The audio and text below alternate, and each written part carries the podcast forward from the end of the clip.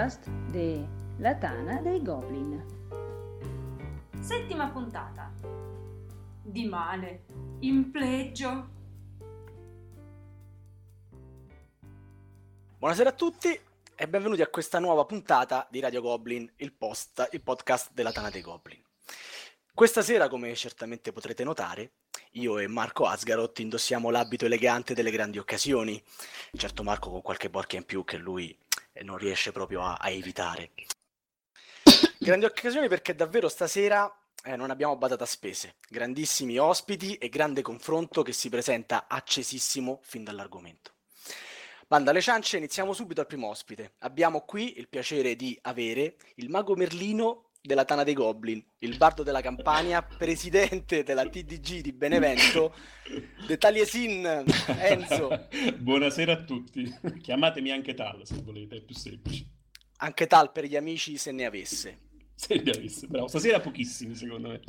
Dall'altra parte invece abbiamo eh, il membro della giuria del Magnifico Goblin, il membro della giuria del Liga, questo qui fa solamente il membro, ragazzi, e il direttore di Ilsa, no, fa anche un lavoro serio, eh, insomma, non ha bisogno di presentazioni, abbiamo Mauro Di Marco.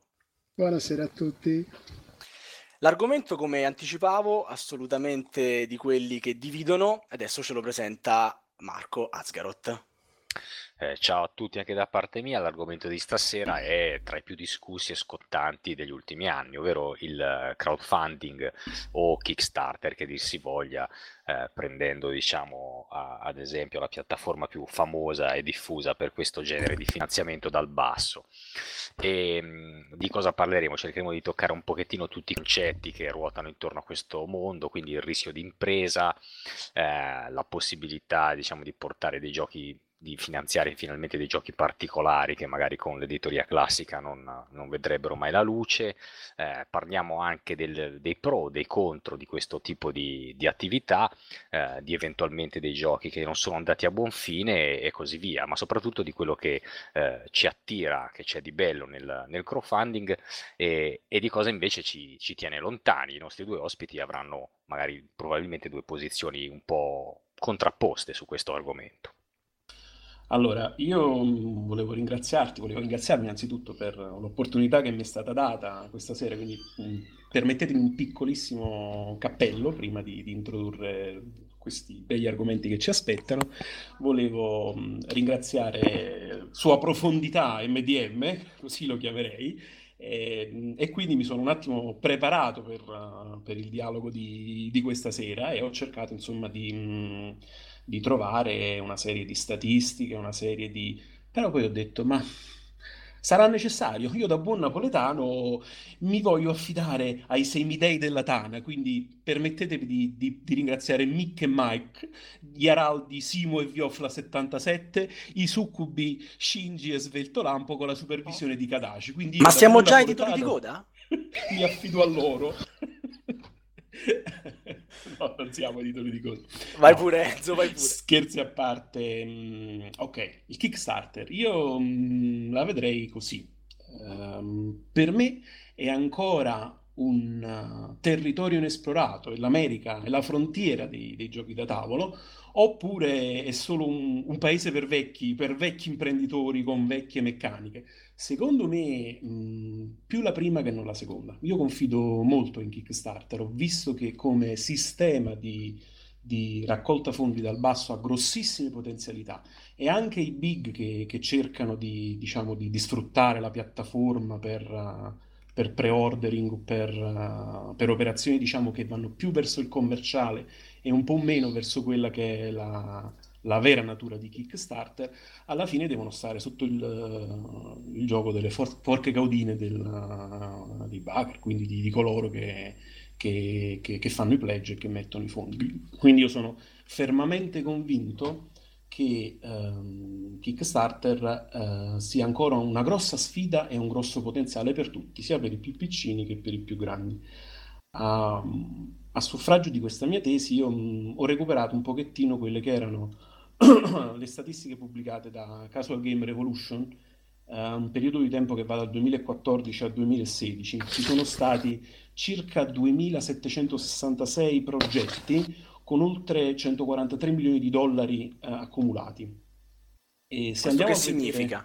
Significa che c'è un mercato potenziale enorme rispetto a quello che è il mercato tradizionale, a mio modo di vedere. E... È un mercato enorme, sì, questo lo, lo confermano i, i, dati, lo confermano anche le cifre raccolte. C'era un, un topic di questi giorni aperto in Tana da uh, Wolframius che mh, mm, si chiedeva se l'aumento dei prezzi che si è verificato negli ultimi anni nei giochi da tavola fosse eh, da attribuire, lui in realtà aveva fatto una domanda un po' provocatoria, fosse da attribuire al modello Splotter Spellen, in realtà un po' tutti quelli che poi gli hanno, gli hanno risposto eh, gli hanno detto che secondo loro semmai è più da ricercarsi proprio nella diffusione del crowdfunding, l'aumento dei prezzi, poi eh, ovviamente sono tutte speculazioni perché eh, bisognerebbe chiedere direttamente a, a, un editore che ha alzato i prezzi, chiedergli perché lo ha fatto, ecco, poi dietro i prezzi ci possono essere delle dinamiche molto più nascoste di quelle che vediamo noi, però sicuramente potrebbe aver influito eh, anche in questo senso. Eh, ma Mauro, tu eh, lo vedi come una grossa opportunità il crowdfunding o... È una grossa opportunità probabilmente, ma per chi... Bisogna vedere per chi è una grossa opportunità, perché come diceva prima Tal, eh, avere 100, 120 giochi nuovi al mese vuol dire averne 1400 l'anno, vuol dire praticamente l'equivalente di tutto ciò che viene presentato alle fiere di Norimberga. Marco, scusa l'interruzione, però ci tenevo a citare questa bellissima frase estrapolata dall'intervista che proprio tu hai fatto quest'estate a Mauro. Eh, gli chiedevi del, del, crowdfunding e lui rispondeva: eh, Il rischio di impresa è un vincolo decisivo sul numero di giochi che un editore può pubblicare. Eh sì, perché il fatto è che in questa continua crescita che diceva Tal, ci troviamo in una situazione in cui siamo passati da 2-3 giochi al mese a più di 100 al mese, che sono circa 1500 giochi eh, finanziati l'anno e mi domando come sia possibile mantenere una qualità elevata con un numero di giochi che è paragonabile a quello della somma dei giochi presentati a Essen e a Norimberga. Mi pare un'equazione abbastanza scontata, Enzo. Io adesso non so cosa tu ti inventerai per rispondergli, no, ma no, no, aumentando il numero non è possibile non mantenere. Mi, non mi invento nulla. È ovvio eh, che bisogna fare i dovuti distinguo perché è chiaro che eh, possiamo andare a fare discorsi anche su, sul mancato pretest, sul, uh, sulla necessità. è ovvio che li faremo campagne. questi discorsi, non, non tirarli fuori tu. Che... di di inserire add-on, però voglio un attimo andare a parlare di numeri, così come ne sta parlando MDM. Eh, de- del totale per categoria stiamo parlando, e vi cito sempre la fonte diciamo, di, di Castle Game Revolution, l'indagine che è stata fatta in questi due anni di cui vi parlavo prima, solo il 34% di questi prodotti fanno capo ai board game. Uh, il 18 vediamo giochi di carte, accessori, RPG, quindi bisogna anche andare un attimino a scremare eh, rispetto a, a, al prodotto che vogliamo andare a individuare.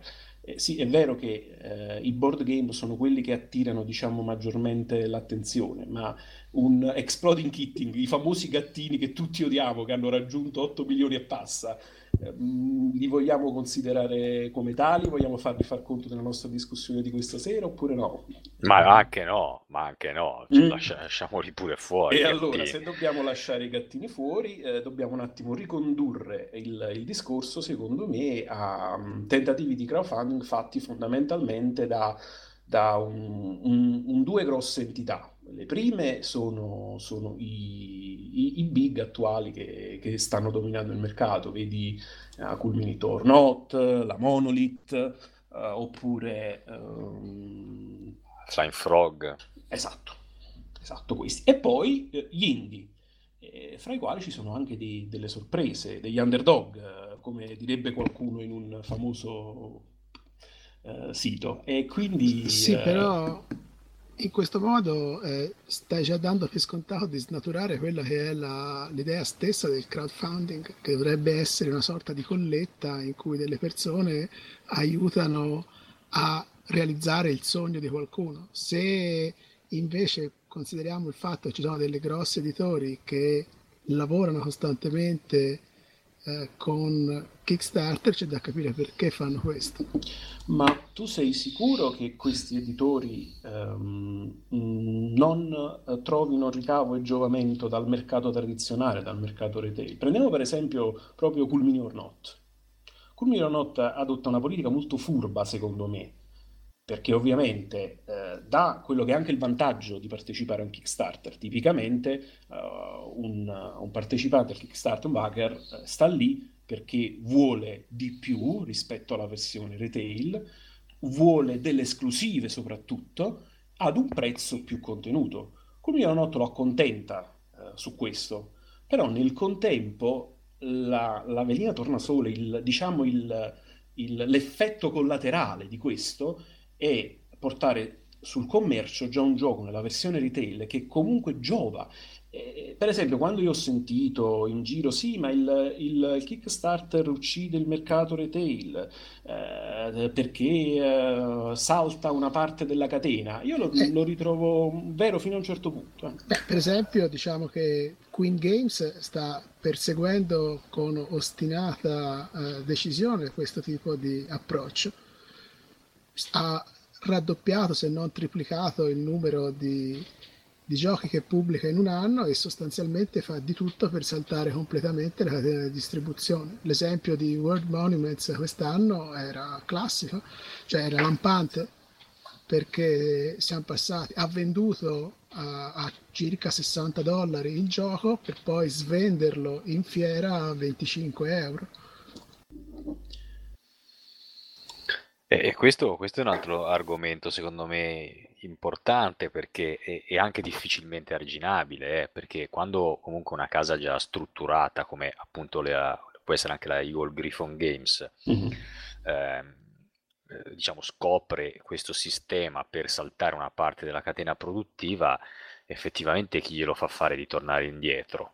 Eh, ha i mezzi già per presentare un gioco bene, ha già una produzione avviata, a, a, diciamo tutto quello che le serve, a quel punto lì per lei è solo un risparmio, diventa una sorta di, di prevendita. Ma ancora di più, è una specie di paracadute, perché non avrai sicuramente lo scotto del rischio di impresa. Il rischio di impresa se l'accollano i tuoi backers. Giusto, Mauro? Beh, molto probabilmente sì. Diciamo che da un lato ci può essere cioè, può essere utile come strumento perché ti dà una misura anche del numero di copie che dovrai tirare dopo, però eh, eh, chiaramente la, l'eliminazione del rischio di impresa o comunque eh, diciamo riuscire a non dover raffinare tanto un titolo perché una volta che è finanziato la spesa è coperta porta a un degrado di almeno di alcune classi di giochi quelle che non hanno i pupazzetti, diciamo. Ecco, ecco, questo, questo no, aspetta, però questo concetto secondo me è interessante perché io ho sentito due campane diverse su questo argomento, cioè la prima è quella che dicevi tu, Mauro, cioè una volta eh, che un gioco è finanziato, perché io, autore che ho raccolto un milione di dollari, ma anche meno, eh, 200 mila dollari, mi sembra già una buona cifretta, dovrei mettermi lì a di nuovo testare, ritestare, raffinare di qui, i soldi ce l'ho posso cominciare a produrre, eh, aggiusto quelle due o tre cose giusto per, per, per, non fare brutta figura, produco e spedisco.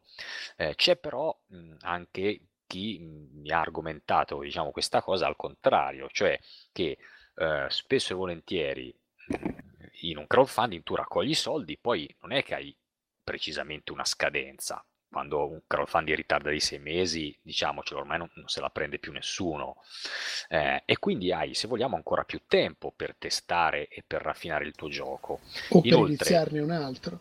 Sì, però tieni anche presente che se tu, specialmente se sei un piccolo editore, spedisci un gioco che mh, non, non, è fatto tanto bene, poi magari non ti ridanno fiducia i backers. Questo, per esempio, mh, potrebbe essere successo in parte eh, con quello della Burning eh, Sun, per esempio, uno con che ancora deve Burning- uscire. Burning Burning Sun non è ancora uscito. arrivare. No, io dicevo quello della Mantic Dungeon Saga, ma non che sia un gioco fatto male, però non è un gioco che quando è uscito era stato fatto benissimo, cioè non, non c'era tutto quello che la gente si aspettava, non era così rifinito come ci si aspettava. Lo stesso Conan, eh, sono il primo a dirlo, eh, sul quale ehm, c'erano grosse aspettative, è un gioco che funziona bene in certi aspetti, però ci sono degli aspetti che non sono stati rifiniti, vedi il regolamento, vedi il bilanciamento di alcuni scenari. Ok? Beh, sai, sai, secondo me eh, i, i backer fanno un metagioco che è quello di aspettare e di discutere su come sarà il gioco. Quanto poi questo gioco viene davvero giocato una volta che arriva è una cosa tutta da misurare, secondo Eh, me. questo però allora, cioè, Mm, è- è- è- mm, diventa, io non diventa- darei diventa però- un disastro questo, perché se, se tu non punisci l'editore che, che ti ha fatto un, un gioco mediocre, eh, siamo alla frutta. Cioè, io spero che invece accada, che, che ci siano delle proteste, ecco. Vabbè, ma che- quali proteste possono esserci su un Kickstarter? Lì veramente hai ucciso anche il diritto di recesso, sostanzialmente. Non gli No, rimandi l- indietro. l'unica, l'unica protesta che puoi fare è quella di non finanziare più i prodotti di quella casa. Ok, questo si fa con una casa editrice normale, No, giusto? anche con una su Kickstarter. Cioè, se, se la, la Culmini or Not ti, fa, ti manda per due volte un gioco che non ti soddisfa, al terzo non glielo, non glielo dovresti finanziare in teoria. Sì, sì, ma Cioè, per, me, backers- per, per me, per esempio, la, la Monolith adesso è al banco di prova con, con Mythic, Mythic Battles. Battle. Perché Conan a me piace molto come idea di gioco, come base, come meccaniche, però mi accorgo di aver avuto un prodotto che non è stato rifinito a sufficienza. Adesso io su Mythic Battle gli do ancora fiducia perché mi interessa e mi piace, se però mi arriva un prodotto sullo stesso piano, poi io chiudo con la Monolith. Il discorso è lì. Ma, ehm, a parte che i backer sono già molto punitivi eh, da, da- un punto di vista che prima che ancora il, il gioco Ma sei, sei sicuro che siamo molto punitivi? Perché Ah. i milioni di dollari raccolti a me mm, mi raccontano un'altra cosa. Allora, mm, io, io parlo ovviamente di, di- di prodotti che, che fanno capo più al, al crowdfunding originale, quello vero della piccola impresa. Se andiamo sulle imprese più grosse, ok, c'è l'effetto fanboy e su questo siamo d'accordo, Agza, però ehm, stavo facendo prima eh, l'esempio de- di, di Burning Sun. eh, Questo, questo gioco che ancora deve uscire e che dovrebbe uscire a breve, eh, potete anche ridere sulla breve, hanno, hanno- il- l'autore ci ha messo passione. Guarda, è una notizia di oggi che uscirà insieme a HeroQuest 25, quindi stai, stai pure sereno. Quello non fa parte del Kickstarter in senso stretto del termine, ne parliamo Sì, dopo. Comunque, a parte gli scherzi, eh, lì eh, l'autore aveva già preparato un secondo progetto chiamato Burning Rome, appena ha tentato leggermente su BGG di, di iniziare a proporre questa cosa dando delle date di scadenza, sono venuti giù tantissime critiche perché ovviamente non, non aveva immesso sul mercato il, il prodotto ancora e aveva portato via tantissimo tempo accampando tante scuse. Sembra un fantozzi finnico questa, Eh, sai, questa sai che, versione. sai che però dicendomi questa cosa, allora mi dai ragione a Di Marco, perché tu mi dici che praticamente i, i piccoli editori indipendenti, se sbagliano, vengono puniti. Invece quelli che ti danno tutta la, la paccottiglia di miniature, quindi perché eh, ti faccio vengono finanziati di- lo stesso. Allora ragione Di faccio- Marco, ba- basta, basta buttare miniature sul Kickstarter. Mm, no, Eh. eh, eh, non, non è così, ci sono vari esempi. Allora, se parliamo dei piccoli, ci sta, c'è, c'è l'esempio di, di Gloomhaven, che è un piccolissimo editore, più che altro misconosciuto, eppure sappiamo tutti che è andato, insomma, eh, alle glorie del- del- del- de- de- degli ultimi, de- della ultima Essen come underdog, appunto, perché ha proposto un concetto del tutto nuovo, playtestato per, per tanto tempo e, e- e si aspetta veramente che faccia, faccia il botto nel momento che sia uscito, perché sarà anche il primo legacy, tra parentesi, in, in- in salsa fantasy, è quello di un piccolo editore. E poi c'è dall'altra parte Come On, per esempio, che non è uscita questo mese con il Kickstarter previsto, un po' secondo me per tattica, perché ha, ha- ha visto che c'erano un susseguirsi di, di, eh, di- di titoli interessanti, Kickstarter interessanti come Mythic Battle, come, come il nuovo della, mm, eh, della mm, FF Games, il Quindi Forbidden che sono Fortress. troppi. Lo dici anche te che sono troppi. cioè, Anche qui addirittura- do- dobbiamo, dobbiamo un attimo circostanziare questa cosa. Sono troppi, ma dipende da- dal tipo di titolo. È ovvio che il backer Eh, ma- Kickstarter s- sarà già lui a far, a far un, un filtro su questa cosa. Se noi andiamo a vedere, per esempio, rifacendomi un attimino sempre a quelli che era il target, de- del totale di Kickstarter, 61% dei, dei, dei backer sono hardcore gamers e il 30% sono i, i famosi I casual gamer. Esatto, i gattini. I gattini. Quelli io li metterei nell'1%. Vabbè, poi quel 60 di quel 60% il 95% giocano ai pupazzetti. Se, ehm, ah, tollererò ancora per poco pupazzetti e ti, Ok, eh, va. ti lascio ricordare che la, la Mythic Battle ha presentato proprio pochi giorni fa una miniatura di circa eh, 13 centimetri Sì, di vero, altezza sono- monoblocco. Sono sempre più grossi. Li fanno sempre più grossi. Eh, grazie, hai rubato Sì. le parole. Come, co- come- mi vengono in mente i rotoli, i- i vecchi- la vecchia pubblicità dei rotoli di carta igienica. Comunque, per esempio, ecco, Mythic Battle secondo me è un altro emblema di quello che da una parte di positivo può tirare fuori Kickstarter, perché Mythic Battle, lo sapete, è un gioco che in realtà esiste da eh, un paio d'anni, se non sbaglio. Eh, però non se le... Come, come- come posso usare un Filato di strisce Ecco, bravo, non stavo cercando un sinonimo di inculare, non mi veniva. Ok, Eh, non, eh, non se l'è filato nessuno, o pochi comunque, questo Mythic Battles, finché aveva le, le pedinette, i token, eh, le Eh, carte. Adesso l'hanno ripreso, questi qui della Monolith, il gioco praticamente è lo stesso, hanno cambiato due Sì, regole, ma, ma, la ma base... anche, ma anche il, scusami Agza, Vai, ma vai. anche il, il pluri osannato Blood Rage si poteva farne la versione anche con i cubettini alla il grande già, già esisteva versione. la versione Oh, con i cubettini. eh. con i cubettini, ok, Diciamo che sì. Blood Rage ri- ri- reimpianta un vecchio gioco di, Ma di Lang. stiamo parlando dello stesso gioco, dello stesso feeling che restituisce a tavolo. Il pupazzetto è parte integrante dell'esperienza o no? Sì, e probabilmente è anche l'unico posto, cioè l'unico tipo di progetto che ha speranza di avere spazio su questo tipo di piattaforma, perché alla fine, eh, come dicevi prima te, quello che vogliono i backers è lo stretch goal, lo stretch goal dello stretch goal e cose del genere. Sei così questo- sicuro?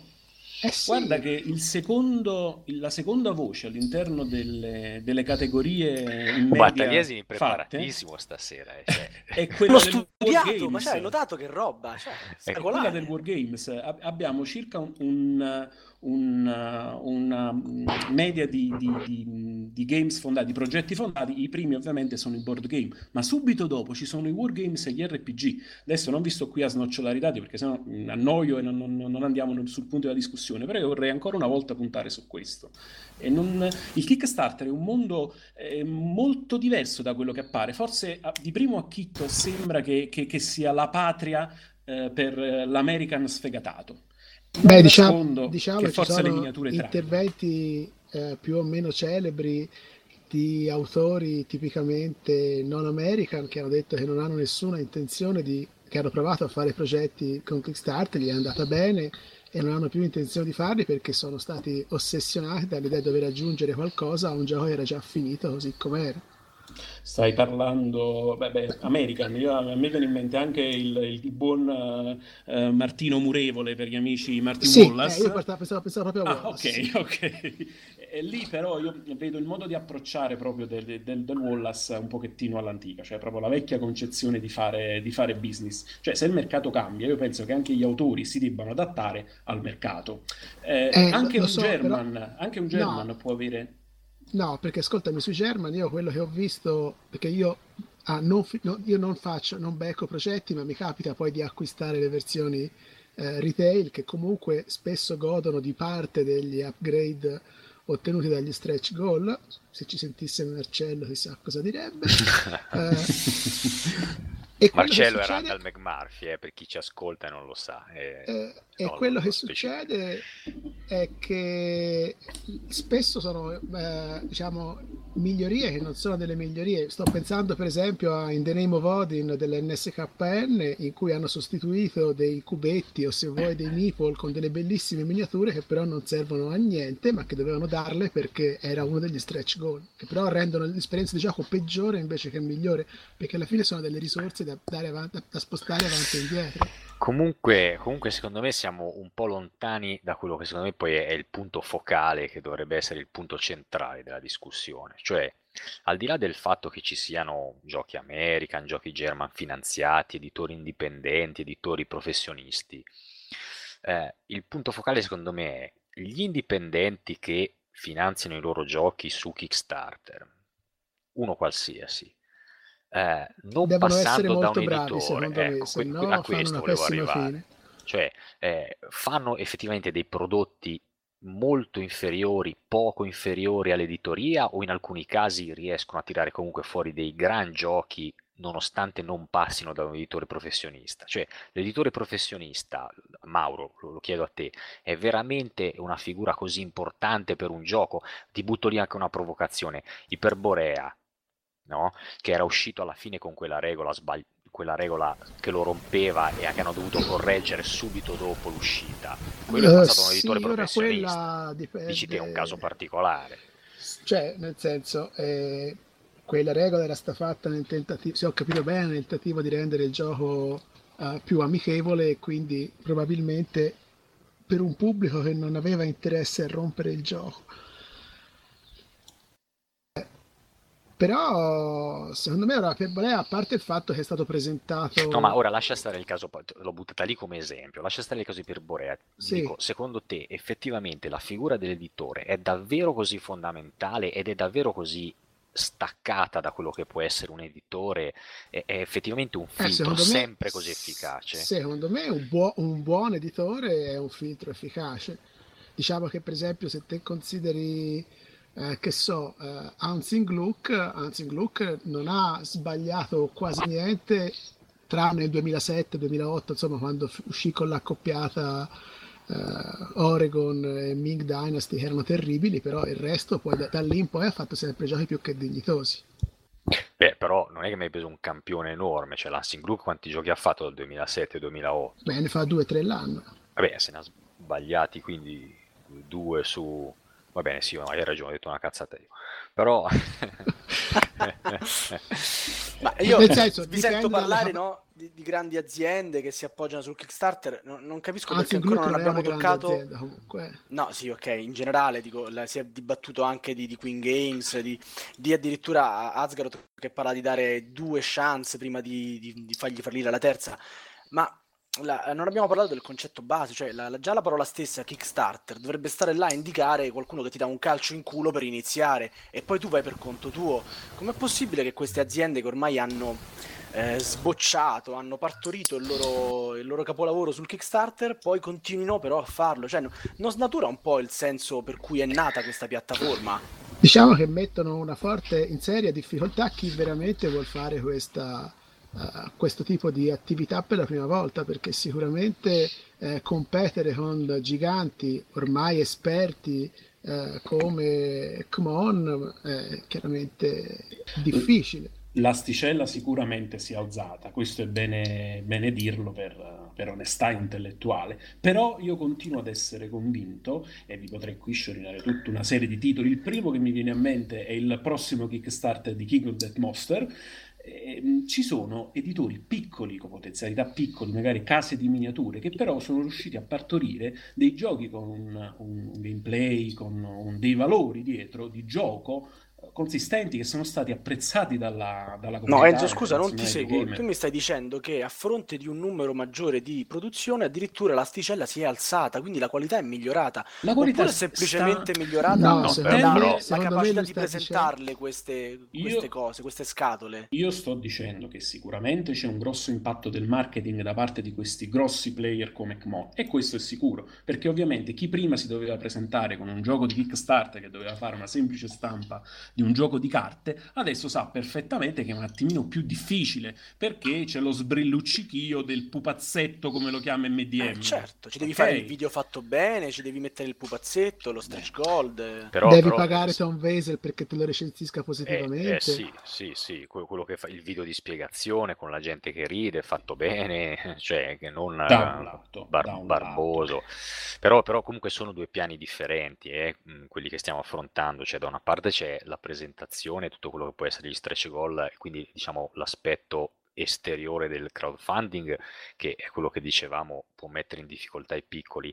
Dall'altro, prima con eh, Di Marco parlavamo di qualità intrinseca de- po- poi del gioco che viene fuori. eh. Cioè, Perfetto. un, un gioco con delle miniature bellissime, con un sacco di stretch goal, può essere comunque una ciofeca. È un, è un gioco con pochi elementi, eh, anche bru- bruttoccio nell'aspetto, può essere un gran gioco.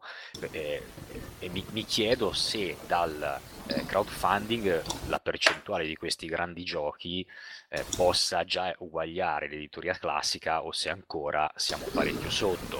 Questo- se- Secondo me siamo parecchio sotto. Alla fine, se levi, non so, Stone Meyer Games, che mi vengono in mente, o pochi altri, in genere che anche la Stone Meyer eh, non è che poi, cioè, è venuta molto alla ribalta ora con, con Shite, eh, ma quelli del passato Vabbè, ta- eh, diciamo che Viticulture a me non piace particolarmente, ma eh, ha, ha un- una sua grossa schiera di fan eh, in America. Sì, quello l'ho visto, è nei primi 100 di, di Wargame Geek, sì. Quindi, Ma diciamo, perché non capiscono di vino molto Sì, non sanno, come si, non sanno come si fa il vino, eh, sono convinti che possono portarsi l'uva da un anno all'anno successivo e che la Toscana è piena di mulini a vento, ma a parte questo. insomma. Eh, allora, Enzo, di, di qualcosa invece a difesa della qualità del, del prodotto Ma- Kickstarter. Ma eh, io prima stavo facendo un esempio, eh, era quello là di Kingdom Dead Monster, eh, su cui ci sono parecchie discussioni in Tana sulla qualità e sul lato innovativo del, del suo gameplay. Prima ancora avevo citato Gloomhaven. Io sono veramente convinto che in realtà questo alzare l'asticella di, eh, di- di Kickstarter dei grossi abbia fatto da traino positivo anche per i piccoli.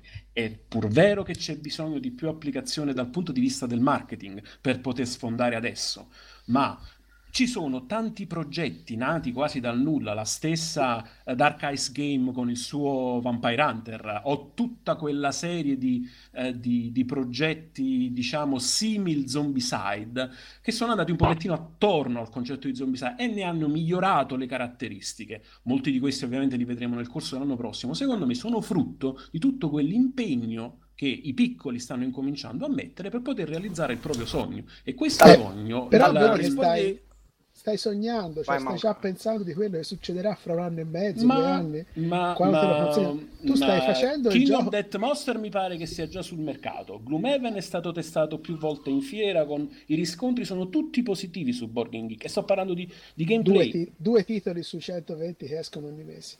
Mm, Eh, eh, pa- parliamo di percentuali, Enzo, su questo bisogna ancora dar ragione a, a- a Di Marco, secondo me. Fermo restando che anche l'editoria classica ha le sue magagne, eh, come dicevo prima, Ah, cioè, certamente, ese- questo, esempi di... questo è inevitabile. Cioè. Ma eh, guarda, io ti dirò di più, secondo me anche l'editoria classica sta fortemente eh, lasciando il passo al Kickstarter. Io ricordo i titoli della Fantasy Fly Game di qualche anno fa. Era un faro per noi, no? Ah, soprattutto per i giocatori American in Tana, miniature bellissime, molta ambientazione.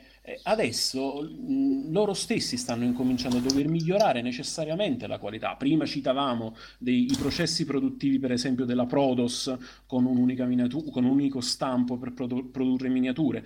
C'è tutto un, un universo attorno che sta migliorando e migliora, secondo me, anche l'impatto verso il gameplay che, che i, ehm, Però, gli Enzo, no, editori e i creatori Mi stanno viene un'osservazione da farti. Sì. un'osservazio- Tu parli di prodotti completi, finiti, meravigliosi, sbrilluccicanti, però allora io non, non sono tanto avvezzo al Kickstarter, vado lì, vado a vedermi, eh, la- devo dargli X soldi per avere la copia base, poi se tanti come me penseranno che il gioco vale, avrò il, il quinto giocatore, poi se avrò la miniatura super figa e via discorrendo, ma se poi tanti non la pensano come me e il quinto giocatore non arriva, e non arriva nemmeno quell'altra espansione che magari migliorava il gameplay e, e non ho in mano un gioco monco E addirittura io ho dato i soldi quando ancora non avevo idea che questa cosa potesse succedere. Allora, giochi Monkey, guarda, su Kickstarter, Monkey in quanto tali, eh, quindi non magari l'aggiunta del quinto giocatore, come dici tu, o magari la miniatura aggiuntiva in add-on iper costosa che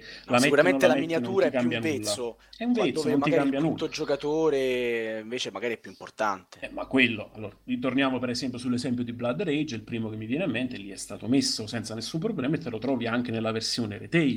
Questo ancora una volta conferma che l'industria del, del retail viene, adesso è molto molto più influenzata rispetto a prima e si sta- stanno prendendo le misure, diciamo, rispetto a questo fenomeno. Son- eh, voglio citarne un altro, per esempio di Lang, su cui penso che nessuno può eh, può, può dubitare della bontà di come, come game designer. Lo stesso di Adar, che fra poco uscirà tradotto in Italia, eh, sta ricevendo moltissime critiche, eh, moltissimi apprezzamenti, voglio dire, da- mh, per- nella comunità dei, dei- dei giocatori. Oppure vogliamo parlare dei nostri italiani di Sword and Sorcery? Surace e, e Romano? Beh, Devono ancora uscire però sti giochi italiani. Sono stati, sono stati eh, mh, playtestati moltissimo, ci sono parecchie sessioni, c'è un'intervista anche mia e tua, cioè voglio dire, ehm, certo, la stagione del Kickstarter, e soprattutto quella pesante, ancora deve, deve cominciare, però ci sono i, i- i riscontri sulla rete, soprattutto su BGG, dei playtest, delle partite, delle sessioni, perché uno degli svantaggi di Kickstarter, e prima ne, par- ne parlavamo proprio con Sava, i tempi dilatati di consegno, che non sono sempre una cosa negativa, eh. Sono una cosa positiva anche in favore del playtesting, perché io vengo su Kickstarter, Oddio. sono... Qui ho sentito un attimo il rumore delle unghie su- sugli specchi. Mi viene Non da sto- dire, non sto parlando di stesso, quel ma titolo. l'attesa del Kickstarter è sto essa stessa di quel Kickstarter? titolo. Eh, sì, il metagioco è bello, fra poco ci entriamo, secondo me. Sto parlando, ecco, di titoli come, come Sword and Sorcery, che ha avuto un grossissimo playtest. Come lo Però, stesso... però, però eh, anche qua, ora mh, Sì, però scusate, stiamo tutte attenti ai playtest fatti, cioè, nel senso, eh, adesso non, s- non per sminuire o, o per fare, come dire, cattiva pubblicità, bisogna vedere chi li fa questi playtest, se è l'amico dell'amico dell'amico, non mi riferisco a nessun caso particolare, Mhm. però io, secondo me, finché il gioco non è edito e non raggiunge tutti i backers e il, il pubblico di chi l'ha pagato e, e comincia a venire giudicato in quel momento lì, mh, tu- tutto quello che viene detto a monte eh, lo prenderei con le pinze, ecco. anche perché, Mauro? Tut- anche perché tutto ciò che va in, in retail, come diceva prima Tal, è tutta roba che ha già superato la prova. È, è ovvio che eh, diciamo eh, vadano bene i giochi che poi vengono distribuiti come retail, perché sono quelli che sono in qualche modo o ritradotti, perché sono quelli che poi sono già stati selezionati, anzi lì chi li vende in versione finale ha anche il vantaggio che sa più o meno quante copie tirarne in base a come è andata la campagna. Quindi è chiaramente un grosso vantaggio da questo punto di vista. Io più che, cioè, quello che vedo come vantaggio per le aziende, oltre al discorso del, del rischio di impresa, è proprio il fatto di poter utilizzare Kickstarter come uno strumento per misurare quante copie stampare. Però tutto questo è in qualche modo travisare o abbandonare quello che era l'idea di base del- dell'idea furba fatta da, avuta da chi non viene ascoltato da nessuno. Ecco. Tu, Mauro, non sei mai proprio avu- avuto mai la tentazione di Ah, io ho fatto, finanziare no, qualcosa? Ma io io- ecco, a questo proposito io ho, volevo... Oh, e fatto- fallo ho- ho finanziato una campagna, Ground Eccolo. Floor della, della Tasty Minstrel Game, e l'ho trovato alla fine un gioco non completamente sviluppato come è- era invece per esempio Homesteaders, che era della stessa casa Ma editrice, quindi siamo già a due? Ma- Già a due, già a due Kickstarter finanziati siamo, No, perché no. io leggo domenica 25 settembre 2016 alle 13.15 un po' vi detesto, mi avete praticamente obbligato a comprarlo.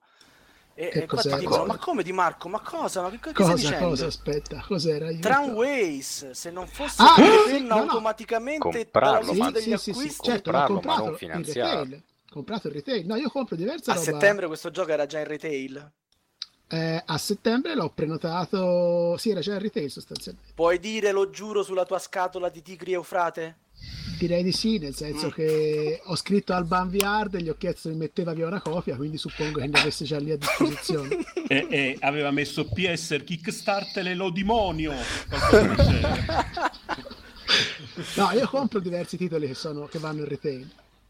Quindi non è che non compro niente che abbia sopra il bollino Kickstarter, attenzione. Non li Ecco. finanzio. Non li diverso. finanzi. Vabbè, è una questione di principio. Sì, è una questione che non lo so, cioè, è un, gio- è No, un no, gioco ma che non non c'era ironia nella mia No, no, no, è mia un frase. gioco che non mi piace giocare, quello di andiamo a vedere come va a finire, dai che entra anche il dadino colorato, dai che mi sostituiscono. Ma quindi questo è più per la paura del rischio? No, è perché se un gioco è buono, dopo va in retail e a quel punto lo posso prendere. Mm, Enzo, scusa, Sì, però proprio parlando di perdi- rischi, no? Sì. La- non tutti eh, i crowdfunding, i Kickstarter vanno a buon fine. Cioè, io ci ho messo lì. Vabbè, facciamo i miei- saluti. Allora, ecco, io ci ho messo lì i miei 250 euro a Azgaroth. no, non lo so, io non lo so quanto ci hai messo te.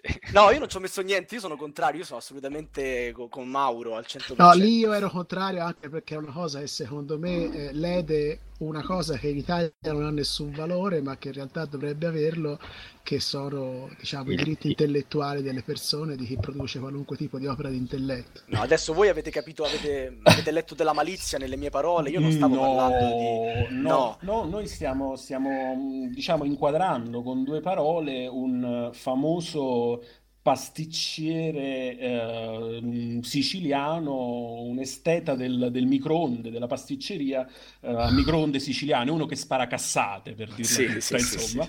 Ecco, sì, HeroQuest, HeroQuest lì veramente è un capitolo buio e a parte del Kickstarter. Lì viene fuori, secondo me, non mi nasconderò su questo, ok? Viene fuori l'anima vera del Becker, quello che, che un po' assomiglia a- al Gigi Proietti di Febbre da Cavallo, del Mandrake. Eh, insomma, vabbè, che- una- che un applauso ragazzi, un applauso a Talle, cioè riesce a girarsi a suo favore anche Hero Quest. Eh, è il Ragazzi, metagioco, è il metagioco dei sognatori. No, no, no, no. Lì, lì veramente c'era, c'era la passione. C'era da dire innanzitutto di contestualizzare l'evento. Eravamo in un periodo dove il boom del dungeon crawler ancora non era ai suoi apici. E... Correggimi, Agza, tu sei anche Sì, sì, no, vero, vero. di me. No, ma ascolto, Ehm, ascolto. Inoltre, eh, diciamo, eh, il marchio HeroQuest eh, ha battuto molto sul- sull'operazione nostalgia, altrimenti non ci spieghiamo perché Kickstarter aveva messo a chiare lettere, guardate, qui c'è una violazione di, di- di diritti e pur spostandosi su un'altra piattaforma, tutti pecoroni noi a correre appresso al, al mito, al sogno. È un In realtà po'... due mi sembra, c'è stato un doppio passaggio. Sì, sì, sì, hai ragione, c'è stato un doppio passaggio. C'era un'altra piattaforma che iniziava con la V, adesso non ricordo Vercana. più. Ver- Vercana, bravo. Ehm, E, e quindi, Giusto insomma, per ricordare che le piattaforme sono tantissime, abbiamo parlato di Kickstarter, ma ce ne sono Sì, sì, sì, sì, sì, ce ne sono, ce ne sono diverse, anche alcune sono anche europee, forse godono anche di meno fama, purtroppo, rispetto a Kickstarter, diciamo che è un po', eh, diciamo, battuto la via. Però, ritornando sul, sul punto di HeroQuest, abbiamo fondamentalmente un, un paroliere, un parolaio, un, Sì, una ma- persona che... Ma, ma non è finita. Cioè, quello che voglio dire io è, se noi accettiamo il rischio Kickstarter, ancora non è finita questa storia qua. Cioè, dobbiamo parlarne quando arriverà. Arriverà? E non lo so, se non arriverà ne Io, parleremo. allora, però, io dico di sì. Eh, cioè, è- eh, è- fa, fa parte del gioco, eh. Ma tu hai detto Eh, di sì nel momento in cui l'ha finanziato, però in generale eh, questa è stata forse la più eclatante, ma non è l'unica. Cioè, una persona che va lì a mettere i suoi soldi su un progetto e poi se li vede rubati, è la parola giusta? Sì, ma i, i casi non sono tantissimi. Eh sì, realtà, qui devo dire che sono fortunati perché la media de- per quanto riguarda board games è più alta di tutti molti altri settori. Quindi ci sono, forse perché appunto sono fatti da appassionati e quindi cercano di consegnare in tutti i modi il prodotto. Diciamo Sì, che a volte anche a- rimettendoci, facendo stime sbagliate, però... a quanto, ne so, a quanto ne so io, il 93% dei progetti su Kickstarter che riguardano i board games sono stati consegnati. sì. Per esempio, i videogames sono intorno all'85%, giusto per dare un'idea. Sì, sì. Ma poi dobbiamo anche guardare la spesa media, diciamo, per, per categoria. Sui board game si siamo medamente, sempre nel periodo che vi ho indicato, circa 70 euro, che sale per i giochi di miniature a 97 eh, euro. Anche questo e... è, una, è, un argomento che, che, volevo affrontare con voi. Marco Asgaroth l'aveva preso all'inizio proprio di questa puntata, io diciamo lo riprendo qui in coda. In quel famoso topic di cui si parlava, mh, creato un pochettino anche mh, su, sul, sugli splotter, perché ovviamente poi attirano sempre il pettegolezzo.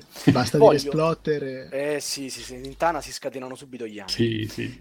Eh, vi volevo sottoporre mh, due pensieri, uno da parte di Nick Dape, che è stato anche nostro ospite e che saluto, eh, e dice: Ultimamente vanno di moda i miniaturoni per i Kickstarter overproduced per piazzare un gioco in classe luxury, e alludeva a Conan.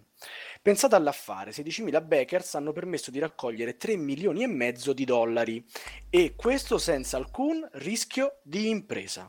Una cosa del genere non può non travolgere il settore ludico. Gli fa eco Edeus eh, che dice eh, l'oggettivo aumento del prezzo medio dei giochi da tavola credo sia dovuto a tantissimi fattori. In primis l'aumento della domanda e del richiamo mediatico intorno al nostro hobby, con conseguente aumento del prezzo. L'avvento dei Kickstarter porta tanti utenti a spendere anche 150 euro per un singolo gioco, e questo sì che è un fenomeno che sta distruggendo il mercato. Mauro. Ma il mercato al momento è in continua espansione, apparentemente gli appassionati hanno tantissimi soldi e ognuno li, li dirige dove meglio crede. Eh, indubbiamente non so per quanto tempo potrà continuare ad andare avanti in questo modo. Ecco. Oh. Enzo? Ma la legge della, della, domanda e dell'offerta fondamentalmente quella è, quindi fin quando continuerà in questa maniera non, non, non, vedo anche a parte motivi etici perché no, guardando semplicemente il mercato, però sul fatto dei rischi calcolati, soprattutto sulle grosse quantità, io ci andrei con i piedi di piombo perché c'è una, un, una grossa voce che si chiama packaging, spedizione che impatta moltissimo su questo tipo di progetti e, l'abbiamo visto uh, per esempio sui titoli della Fantasy Flight, su, voglio, chiedo scusa, sui titoli della Flying Frog, uh, mi viene in mente Shadow of Brimstone, oppure uh, su, su, altri prodotti che hanno avuto diverse difficoltà logistiche e magari pur avendo eh, fatto tantissimi backer, soddisfare le richieste di 30.000, 20.000 backer in termini di spedizione non è cosa da poco. Quindi eh, sì, è vero che il Kickstarter, soprattutto per le case più grandi, dà eh, indubbi vantaggi di simil pre-order. Eh, però um, ci sono anche tutta una serie di fattori di rischio che sono soprattutto esterni e sulla produzione. Sto parlando dei cari ehm, rappresentanti con gli occhi a mandorla che impattano tanto, tanto su, su, su un progetto. Allora io direi che abbiamo eh, parlato tantissimo questa sera, forse più del solito perché l'argomento ci, ci stuzzicava, sì, sì. ma siamo arrivati a, al solito giro finale di commenti, quindi vi pregherei di riassumere un pochettino la vostra posizione e salutare i nostri ascoltatori. Comincia Mauro. Ah, io direi che Kickstarter è una risorsa che potrebbe essere interessante, ma che al momento non viene sfruttata correttamente, almeno dal punto di vista del suo principio informatore iniziale e soprattutto eh, ha ormai creato questo loop, questa situazione in cui i, i backer giocano ancora prima di avere il gioco, forse spesso giocano più prima che non dopo. Tal? Ma io vedo solamente influenze positive del Kickstarter su tutto il mercato e su tutti i livelli, anche eh, verso la catena di distribuzione finale, perché come ho spiegato all'inizio della nostra chiacchierata, c'è un forte ritorno, se ben gestito, anche da un punto di vista pubblicitario per le versioni retail dei giochi, ma soprattutto si migliora la qualità, si fa crescere, si fa maturare proprio l'industria, a partire dai produttori, continuando fin giù verso poi gli utilizzatori finali, i game designer è una vera opportunità. Io sono convinto che Kickstarter sia ancora eh, mh, l'opportunità all'America, la nuova frontiera del, del settore, deve essere ben sfruttata. Ok, Perfetto, dai. Allora direi che abbiamo esaurito l'argomento, cominciamo a salutare, intanto partiamo da Elianto che è il nostro tecnico.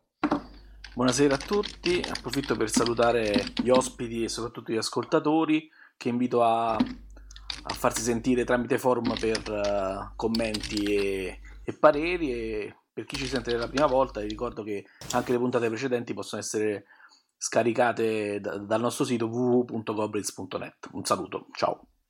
Buonanotte a tutti. Ciao, buonanotte, ciao. Ciao, ciao.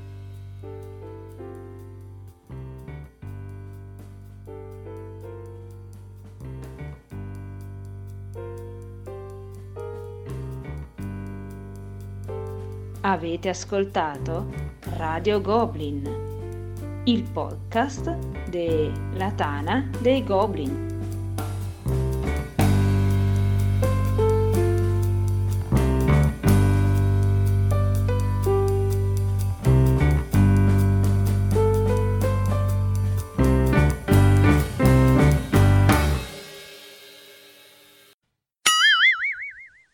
Ma te la sei sia- cavata, Enzo? Perché siamo andati un po' lunghi, se no ce ne avevo di robaccia da dire su di te. Spero sia stato interessante.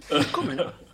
Oh, Marco, io ho voluto fare Mauro, vedi, alla Sì. fine ci sei riuscito, ti chiamo Marco. Eh, te l'avevo detto, no, sono abituato. Eh. Io, io So- ho voluto fare molto lo, lo sparring partner su certe cose, mi- mi- giusto per il piacere di discutere, anche per Sì, dare sì, un poco sì. di animo alla, alla- Ma sì, ma alla sì. discussione.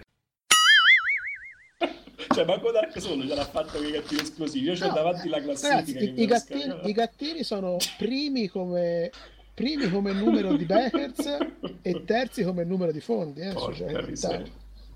Questo a febbraio 2015. 8 No. milioni 782.570 Secondo me se dicevi questo durante la registrazione vincevi. Ecco, quello per esempio è un'altra cosa che avrei detto. Tu ti sei preoccupato dei ritardi dei Kickstarter e quei poveracci che morivano affogati in mezzo al mare, chi se li incula.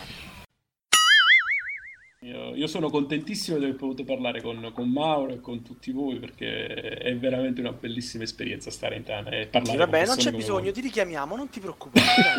dai. Te ne facciamo fare un altro. non Non ti era per quello, ma no, no, assolutamente. Era vera la cosa. È ipocrita. Ah, questi Va che fanno i dai. Kickstarter. No, no, questi che fanno il servizio clienti nella vita. Questo è il problema. il supporto cliente. Vabbè. Via. Un abbraccio, ragazzi. Grazie. Buonanotte, ciao, ciao, buonanotte a buonanotte, tutti. ciao. Ciao. Ciao. Ciao Cristiano, ci sentiamo Ciao. domani.